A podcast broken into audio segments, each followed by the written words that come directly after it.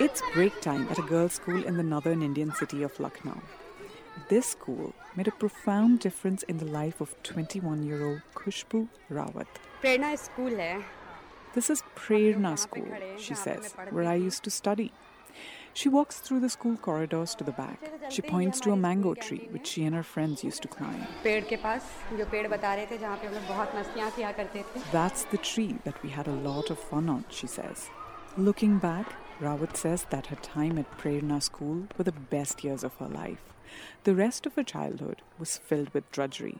First, her mother died. Then, her stepmother died, leaving her to cook, clean and raise two siblings. I'd cry by myself out of anger, she says. Sometimes when I was cooking, I'd feel like burning myself, so I didn't have to work anymore. So, she dropped out of school in second grade. Five years later, when Prerna School was built, she convinced her grandmother to let her go back to school again. She was ten years old then. When I'd leave home every day and come here, she says, I'd feel happy. The school allowed her to make up for all the years of schooling she'd missed, and she loved learning to read again.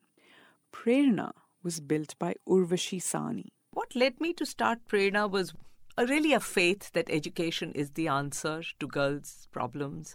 Girls like Rawat, who come from poor and uneducated families, have it the worst, she says. They're often restricted to labouring inside the house and are married off as teenagers. That's why Prerna also fights early marriage, by empowering girls to question patriarchy. It is to help them emerge as women who are able to see themselves as equal, autonomous persons worthy of respect, and to participate equally in an unequal society. The impact of that education is evident for Rawat, who excelled at Prerna. In twenty ten, at the age of fourteen, she got a scholarship to go to London to participate in a drama workshop. That did not sit well with Rawat's father and her new stepmother. They had other plans for her. It was time for her to leave school and get married. But Rawat resisted. She wanted an education. Besides, marriage at that age would break an agreement her father had signed with the school, saying he wouldn't marry her off till she finished high school. Urvashi Sahni remembers. He and his wife, they both came. Sahni says she pointed out to them that their daughter was an A student. I said, you know, she only wants to study. Why won't you let her? He says, no, you know, I'm just about done with this studying and you've sown the seeds of rebellion. Huh? And I don't want her to study anymore. When Sahni raised the issue of the agreement, he ignored it and insisted that education had made his daughter disrespectful and defiant. Meanwhile, Sahni says his daughter stood at the back of the room, repeating one thing. I want to study. I want to study. You know, I was so shocked. I said, boy, isn't she scared? I'm getting scared of this dad. I'll tell you exactly what he said. He said, I have kerosene oil sitting at home and I've told her she should just burn herself. I was so taken aback. I said, sir, you know, that is murder. He said, oh, come on. You pay fifty thousand and nobody cares. fifty thousand rupees or just eight hundred dollars to hush up a girl's death. With that threat, Rawat's father took his daughter home. What he did that night was that he beat her up really badly. He took a rod and he hit her. He hit her till she passed out and soiled her own clothes. As soon as this news reached Sahni, she called a child rights helpline and the police, who showed up at Rawat's house. The police told her father he could go to jail if he beat his daughter again. He listened, livid at his daughter and Sahni. Once the police left, he threw his eldest daughter out of the house. After the Khushbu case, we discussed it amongst my students at Prerna. You know what they said, and I think it's a very telling statement.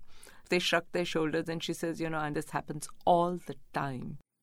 Most of the time, such violence silences girls into submission. And Rawat would have caved too, or would have taken her own life, had it not been for the support she got from her teachers, especially Sahni, who she calls Auntie. Fir- Uh, One thing Auntie had taught me, she says, is that I'm not so weak that I should die. She had also taught her that girls are no less than boys or men. Khushbu Rawat thinks back of the time when her father beat her up. She says, if he can treat me like this being my own father, why can't I turn around and stand up to him? In the years since Rawat's father threw her out, she graduated high school with honours and is currently pursuing a college degree. And she's working full-time for a lunch supply company, managing their pantry.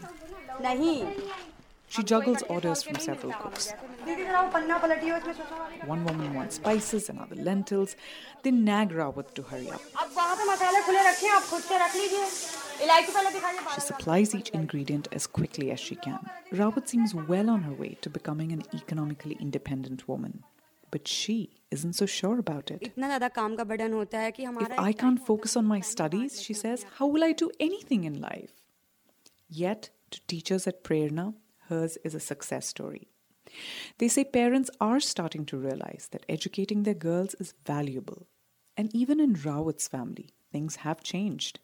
In fact, she has four half-siblings going to school at Prerna. My name is Soni Rawat. Khushbu's half-sister, fifteen-year-old Soni Rawat says, four years ago, her father began to make noises about getting her married soon. But he hasn't acted upon it yet, she says. So I haven't paid heed to his threats. What if your father does start insisting you get married? I ask Soni. What will you do then? I'll do exactly what my sister did, she says. I won't get married. For America Abroad, this is Rhitu Chatterjee, New Delhi.